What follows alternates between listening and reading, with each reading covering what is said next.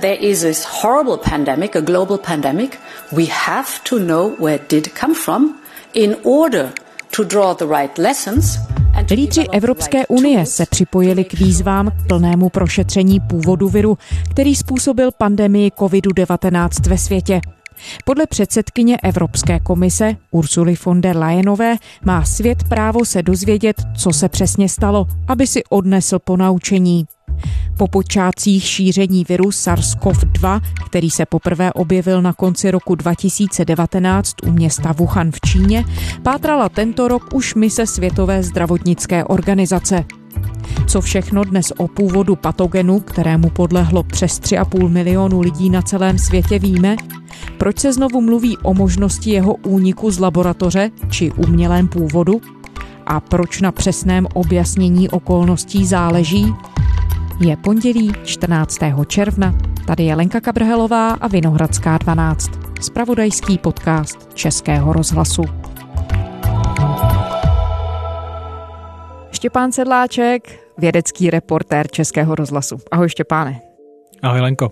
Štěpáne, do světových médií se vrací debata o původu nového koronaviru SARS-CoV-2. A znovu se objevuje i debata o tom, jestli nemohl uniknout z laboratoří nedaleko čínského Wuhanu. Proč se ta debata vrací zrovna teď? No já bych řekl, že ta debata sílí, ale vlastně tady přetrvává celou tu dobu od začátku pandemie nebo od objevu tohoto viru. Jen to nebylo úplně příliš vidět na titulních stránkách. Za to, že se teď vrací do popředí, může víc věcí. Na jedné straně jsou to určité neuspokojové závěry té vyšetřovací mise Světové zdravotnické organizace v Číně a to, že část předních vědců začala téhle hypotéze věnovat, řekněme, větší pozornost i váhu.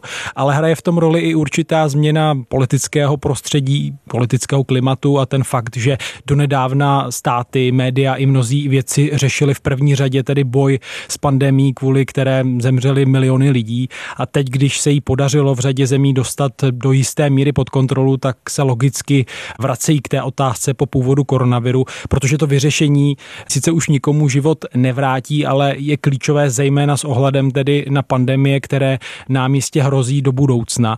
Když to úplně zjednoduším, tak v případě požáru taky nejdříve hasíte a zachraňujete lidi a až pak se tedy hledá viník nebo příčina.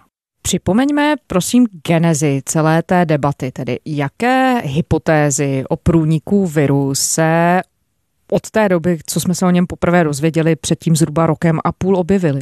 Tak těch hypotéz je určitě víc, ale dá se to zjednodušit na takové tři velké hlavní. Ta první je přírodní původ toho viru. S ohledem i na to, že ty další koronaviry, které známe, tak u řady z nich je prokázaný ten původ i přenos ze zvířete na člověka. Čili přirozeně tam se stáčela pozornost a stále stáčí řady vědců.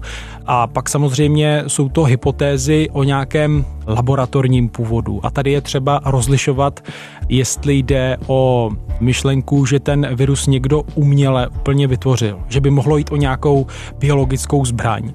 A nebo jestli ten virus byl v nějaké laboratoři a došlo k nějakému incidentu, kdy se třeba někdo nakazil a pak se vlastně rozšířil dál do společnosti, že zkrátka ten virus unikl. A řekl bych, že vlastně teď v té debatě rezonují hlavně ty dvě. Přírodní původ, nákaza, přenos někde venku ze zvířete na člověka, případně na tržišti, a nebo to, že došlo k nějaké nehodě. A ostatně i tyhle možnosti zkoumala ta mise Světové zdravotnické organizace.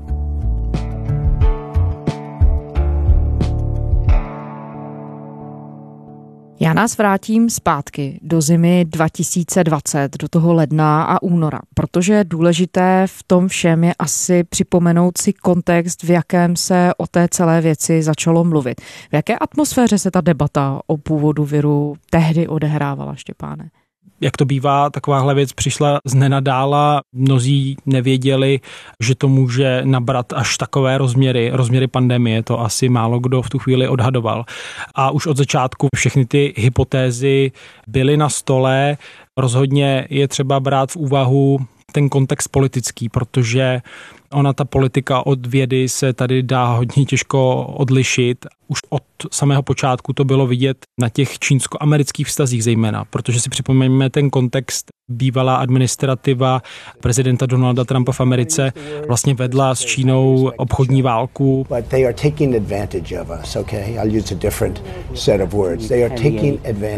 President Xi Jinping cannot afford to appear that he allows himself to be bullied by the Trump administration. I really like President Xi a lot, but it was very unfair. So I raised 50, we're down 500. Čínská měna a taky akcie se kvůli eskalaci obchodního sporu se Spojenými státy propadly.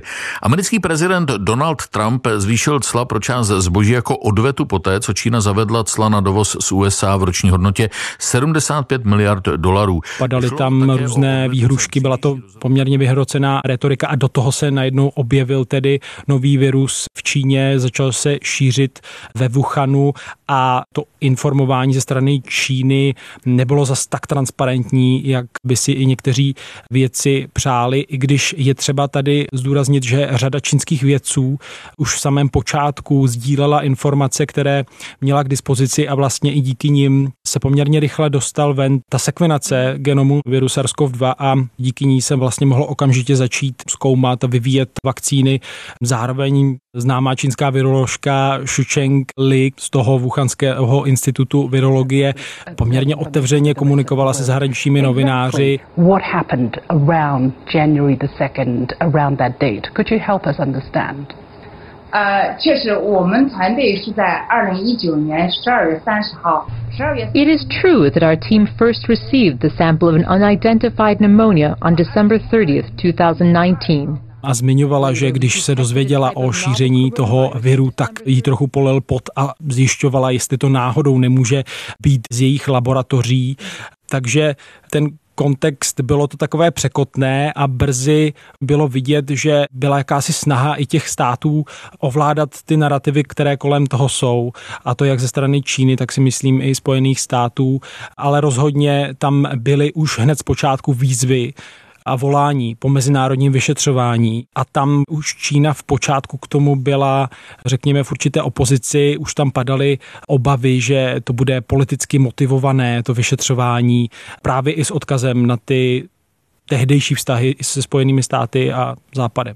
A jaký tehdy byl, Štěpáne, ten oficiální narativ nejvyšších míst čínských?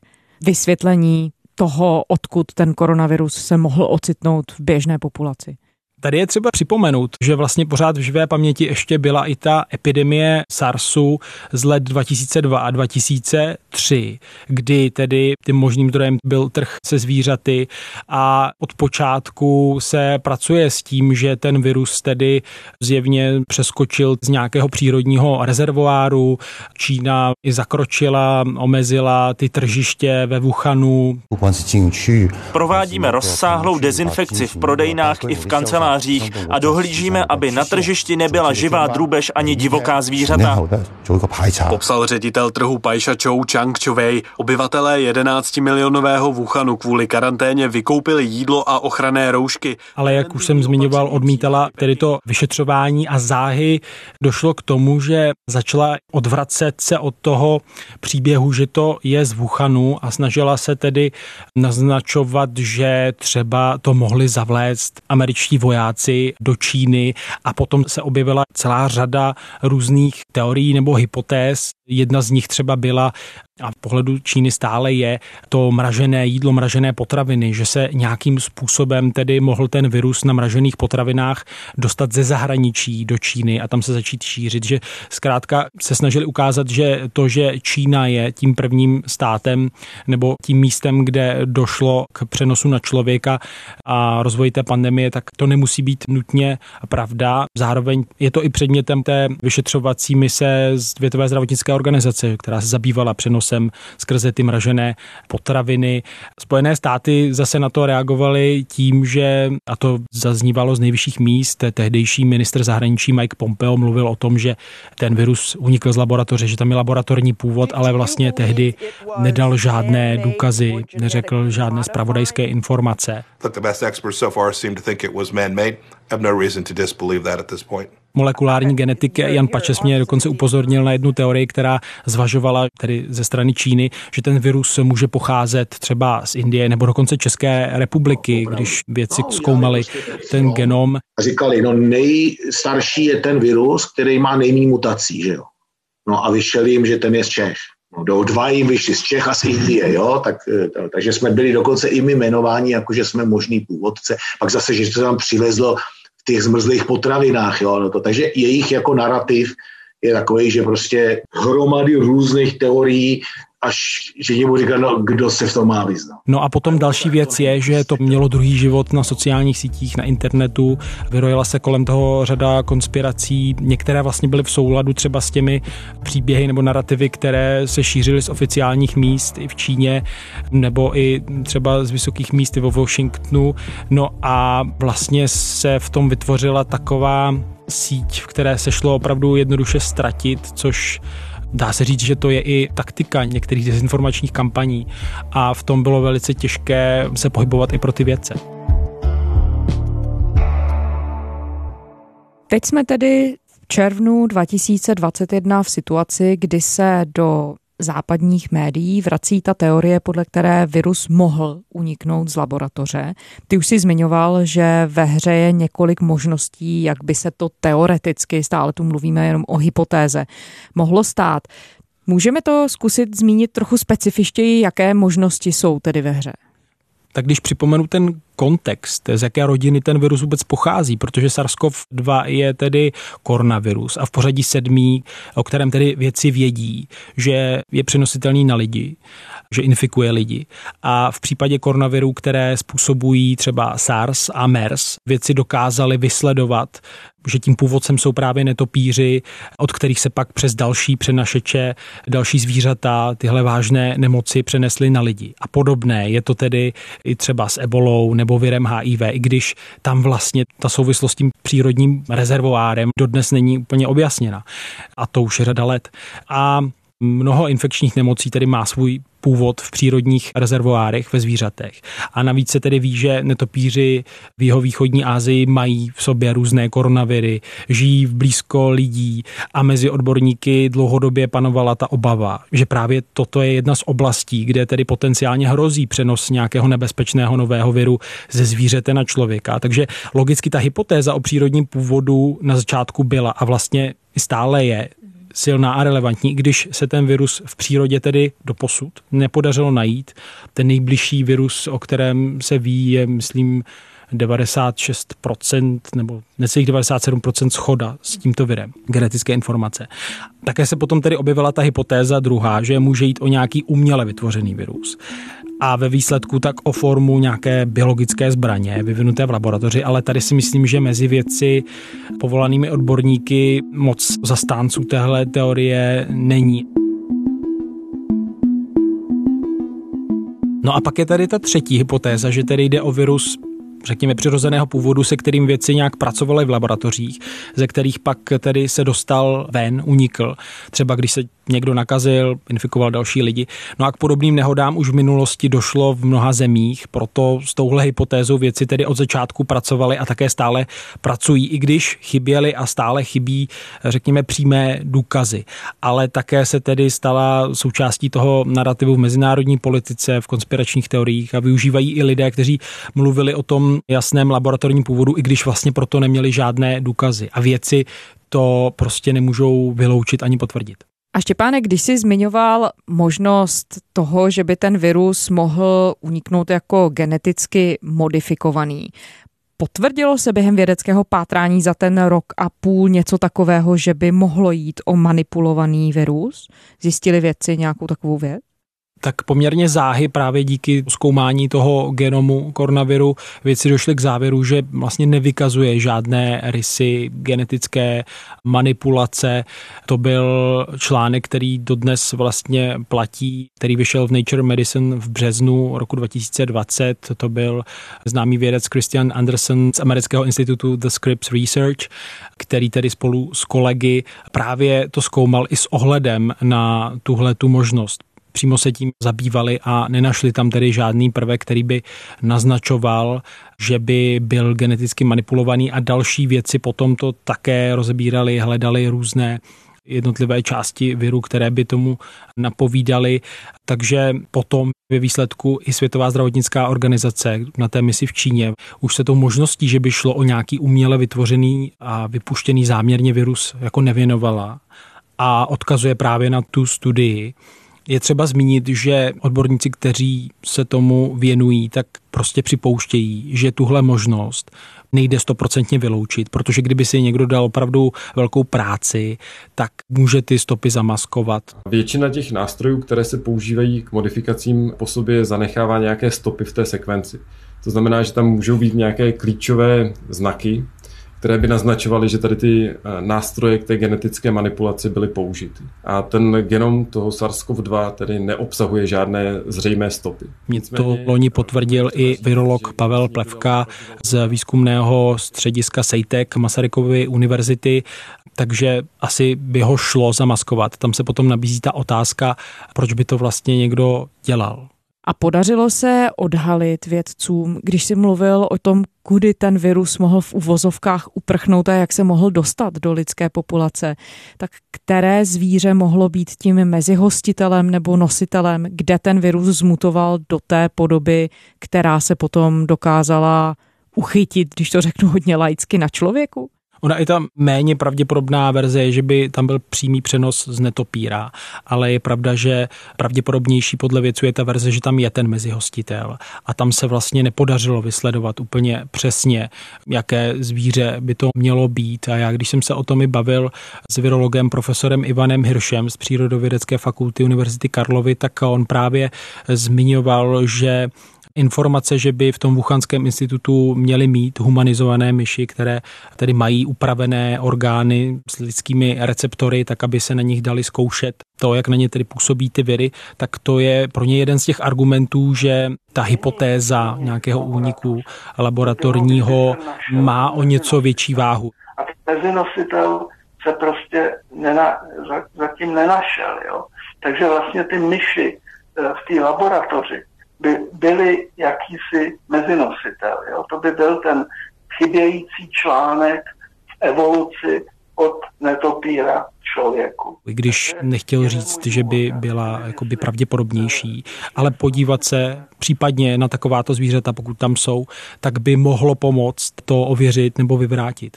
Vědci tedy v tuhle chvíli, aby byli schopní prokázat, jestli doopravdy ten virus unikl z laboratoře a v jaké formě, tak musí úplně do detailu prozkoumat ty jednotlivé, teď doufám, že se vyjadřuju správně, genové sekvence a opravdu se dopídit toho, která část toho viru se podobala tomu úplně prvotnímu. A tam se třeba už do hry zapojují ty pozměněné myši s lidskými buňkami. Je to tak?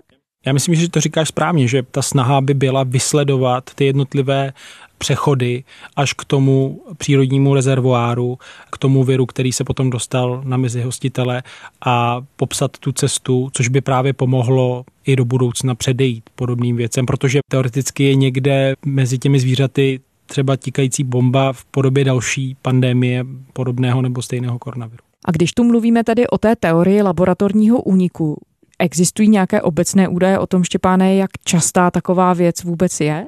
Tak existují seznamy doložených událostí, kdy k tomu došlo. Nejsou tak časté, ale řada z nich se zapsala do dějin vědy a měly i vliv na třeba zvyšování těch bezpečnostních standardů. Také kvůli nim umírali lidé, když v omezeném rozsahu, a staly se jak v civilních, tak třeba v armádních laboratořích. Známe například úniky virů pravých neštovic z laboratoří ve Velké Británii a Sovětském svazu v 60. a 70. letech. Také jsou známy incidenty úniku virů způsobujícího SARS, a to v Číně, Singapuru, covidu na Tajvanu, únik antraxu ve Spojených státech a dalších patogenů, ale jak mi potvrdil i molekulární genetik Jan Paches z Ústavu molekulární genetiky Akademie věd České republiky, tak jsou opravdu poměrně vzácné. Na to, kolik je laboratoří a kolik se dělá, tak je to, jaké jsou časové škály, tak to teda jako častý moc není. Ale se to stalo. Fakt to není častý. Jo. A žádný, co víme, nevedl k pandemii, ale rozhodně je to otázka i potom v souvislosti s dodržováním těch bezpečnostních standardů a možností je nějak celosvětově hlídat. Štěpáne, i někteří z těch vědců, se kterými si teď mluvila, tady je zmiňuješ, byli skeptičtí během toho roku a půl vůči té hypotéze, že by ten virus mohl být výsledkem nějakého úniku z laboratoře. Teď se tedy experti k tomu prozkoumávání této hypotézy vracejí. Co se změnilo, že původně irelevantní teorie je najednou hodná prozkoumání? No já bych neřekl, že je nebo byla irelevantní, že vlastně všichni vědci, kteří se tím nějakým způsobem zabývají, tak vlastně pořád tuhle možnost drželi v potaz, že to je pravděpodobná možnost. Ale moc o ní nemluvili. To je pravda, ale tam právě si myslím, že je potřeba vzít v potaz víc věcí. Jedna věc je, že jak už jsme se bavili o tom mezinárodním kontextu a jaká třeba i propaganda nebo jaké různé konspirace se kolem toho šířily, tak ono, když vědec řekne, že nelze vyvrátit takovouto věc, tak to má prostě jinou váhu v té vědecké komunitě, než když potom je to třeba vytrženo v kontextu a někdo s tím nakládá ve veřejném prostoru. Takže myslím, že s tím šetřili, ale zároveň rozhodně neměli důkazy pro to, aby to úplně mohli zavrhnout. Že tam hrálo roli i to politické klima, vliv na vědce, to mi potvrdil třeba i profesor Ivan Hirš z Přírodovědecké fakulty Univerzity Karlovy, který opravdu vnímal i to, co se vlastně šířilo z nejvyšších míst ve Spojených státech jako problematické a nechtěl kvůli tomu se k tomu vyjadřovat. No a další věc je, že tedy, ať už si o ně můžeme myslet cokoliv, tak nějaké vyšetřování mezinárodní Číny a Světové zdravotnické organizace probíhalo, tak se čekalo i na ten nějaký výsledek, který přinese a pak se vůči němu právě také řada vědců vymezila. Štěpáne, jsi několikrát odkazoval na zprávu Světové zdravotnické organizace, respektive její vyšetřovací mise, která podnikla výpravu přímo do Číny i přímo do Wuhanu. Ten tým expertů publikoval potom 120-stránkovou zprávu, ve které shrnul své závěry. Co zjistili, co se týče toho původu viru? Já myslím, že na úvod je k tomu potřeba říct, že to byla vyšetřovací mise mezinárodního týmu odborníků Světové zdravotnické organizace a týmu Číny. Že to byly vlastně dva týmy, které spolupracovaly, potom tedy i v terénu zhruba měsíc. Ti mezinárodní experti byli začátkem roku, myslím, že to byl přelom ledna a února ve Wuhanu, oni museli být povinně v karanténě, takže procházeli ta data někde v hotelu a pak tedy navštívili ta místa, tržiště, ale i laboratoře, mluvili s tamními pracovníky. In Wuhan Tuesday, the briefest of updates from the World Health Organization's COVID investigation team. Tým vyšetřovatelů Světové zdravotnické organizace dorazil do zdravotnického zařízení ve Wuhanu, které se zaměřuje na léčbu zvířat. Chce tam pátrat po původu nového koronaviru. Členové týmu už dříve navštívili nemocnice, institut virologie nebo wuhanské tržiště. Čínské úřady odmítly pracovníkům Světové zdravotnické organizace poskytnout data o prvních pacientech s COVID-19. Vyšetřovatelům by pomohla určit, jakým způsobem a kdy se koronavirus začal v Číně šířit. No a právě z tohohle potom sestavili takovou zprávu, kde vyhodnotili ty předem určené hypotézy, o kterých už jsme se tady vlastně bavili a u nich tedy dali takové znaménko nebo hodnocení, jak pravděpodobné jsou. Ta zpráva vyšla tedy na konci března a za velmi pravděpodobný tedy označuje právě ten přírodní původ, zatímco ten laboratorní incident hodnotí jako extrémně nepravděpodobný. I když všechny ty hypotézy Světová zdravotnická organizace ponechává na stole. To potom znovu potvrdil i generální ředitel WHO Tedros Ghebreyesus, který dá se říct, že tak trošku se od té zprávy distancoval. Prostě ty možnosti nebyly úplně prozkoumány. Some questions have been raised as to whether Rozhodně všichni členové té mise, kteří se k tomu vyjadřovali, tak zdůrazňovali, že opravdu oni tam nehledají nějakého viníka a že to je jedna z misí a že by měly následovat další. A ta zpráva potom přináší i doporučení, jak tedy dál by se mělo postupovat. A co je důležité, je, že řada vědců čekala právě na tuhle zprávu. A v reakci na ní tedy potom byl otištěn ten otevřený dopis v Science, tuším ze 14. května, který podepsalo opravdu 18 vědců z předních světových univerzit, kapacity ve svých oborech. 2 weeks ago, 18 prominent scientists wrote a letter to the journal Science, calling for a new investigation into the origin of COVID-19. Mezinárodní tým odborníků ze Světové zdravotnické organizace dokončuje zprávu o hledání původu koronaviru SARS-CoV-2 v Číně. Malá skupina vědců je kritizuje. V otevřeném dopise volají po nezávislém prověřování všech hypotéz, včetně možného úniku koronaviru z laboratoře. A tam je taky třeba říct, že opravdu oni neměli k dispozici všechna ta hrubá data laboratorní, ale pracovali s tím, že je tam nějaká elementární důvěra mezi vědci a oni se těch čínských odborníků, čínských vědců ptali otevřeně na ty věci i na otázku toho úniku, jaké dodržovali postupy a tak dál. A oni jim nějak odpovídali a pracovali s jejich analýzami, kdy opravdu Čína prošla prostě 10 000 vzorků ze zvířat, které analyzovali a tak dál. Jsou tam opravdu velká data, ale úplně ta základní data z těch laboratoří, které by právě chtěli, si myslím, vědci vidět, aby mohli úplně vyvrátit ty domněnky nebo i tu hypotézu o úniku, tak ty k dispozici nebyly.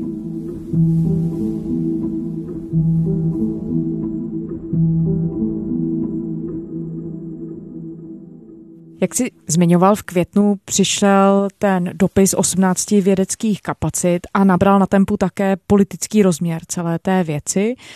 Před několika týdny, bylo to na konci května, americký prezident Joe Biden vyzval zpravodajské služby, aby přidali, aby zintenzivnili práci oni a aby mu co nejdřív doložili nějaké hmatatelné výsledky, co se týče právě původu viru. Co se tedy bude dít dál, když vidíme, že se mění nebo přenastavuje trochu ta debata ve vědecké oblasti, reagují na to média a zjevně se děje něco i v politické sféře? Řekl bych, že teď stoupá ten tlak na Čínu. Jak už jsem řekl na úvod, tak se těm státům trochu uvolňují ruce, už prostě nemusí tak řešit ta opatření, jak se vypořádat s důsledky té pandemie, které bolestivě pociťují ty země. Ale teď vlastně pátrají po tom, kde je tedy ta příčina a roste počet zemí, které se spojují a volají, že je tedy potřeba opravdu nějaké další kolo vyšetřování, ať už tedy z Evropské unie, z Austrálie, Japonsko, v čele tedy se Spojenými státy. Americký prezident Joe Biden chce po svých zpravodajských službách, aby se s ještě větší vehemencí pustili do vyšetřování původu koronaviru. Dodalo, že bude pokračovat tlak na Čínu, aby v tomto směru plně spolupracovala. President Biden now calling on the US intelligence community to intensify its investigation into the origin of COVID-19. This is incredible. Biden demanding a firmer answer within 90 days after officials narrowed in on 2 likely scenarios. Kdy tedy Joe Biden vyzval ty zpravodajské služby a tam by snad mělo být jasno, on tam dal termín 90 dnů, čili to vychází zhruba někdy asi na srpen, s tím, že by snad tedy měla být přinejmenším část té zprávy veřejná, takže tam by to mohlo posunout dál. A tady i v kontextu té mise WHO je třeba říct, že Světová zdravotnická organizace vlastně vybízela k dalším informacím. Pokud státy mají nějaké informace, ať je poskytnou, ať ti odborníci se tím budou zabývat, protože asi je třeba připomenout, že WHO je členská organizace, kdy má trochu svázané ruce tím, že členem jsou všechny ty státy, včetně Číny, a to je také dobré připomenout, že bývalý americký prezident Donald Trump vlastně nasměroval Spojené státy pryč ze Světové zdravotnické organizace, čili v době, kdy měly Spojené státy tohle nějak řešit v tom multilaterálním režimu, tak oni byli na odchodu a vlastně škrtli i financování Světové zdravotnické organizace. No a jak citlivou otázkou je zjišťování původu viru tady z hlediska geopolitiky? Jaké dopady by to mělo, pokud by se zjistilo, že ten virus skutečně pocházel z laboratoře v Číně? Tam je určitě víc možností, jak se na to koukat. Ta jedna věc je nějaký morální rozměr, kdy pokud by pocházel ten virus z laboratoře nebo unikl z laboratoře, tak je tam nějaká odpovědnost určitých lidí v Číně i toho státu, po které by prostě volali země. Ale vlastně by se ukázalo i to, že pokud měli ty informace mnohem dřív, než tvrdili, tak vlastně mohli je poskytnout, což by zase vedlo k rychlejšímu vývoji vakcín, léků a k lepšímu zásahu proti té pandemii. Nemluvě o tom, že třeba by to šlo i nějak lépe zastavit.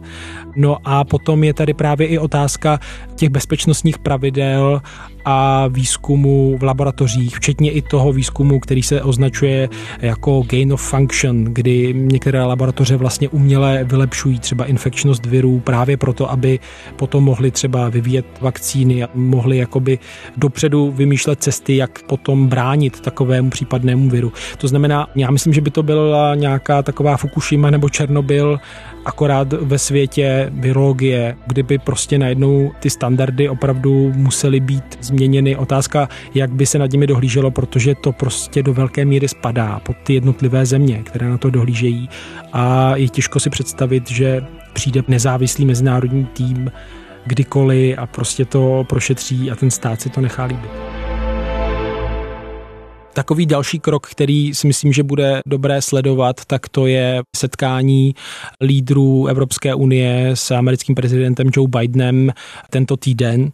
Podle těch navržených závěrů toho summitu, které má k dispozici Reuters, vyplývá, že budou společně tedy volat po tom transparentním a důkazy podloženém expertním vyšetřování pod patronací Světové zdravotnické organizace, to znamená nějaké další fáze, se kterou ostatně i ta první studie počítá.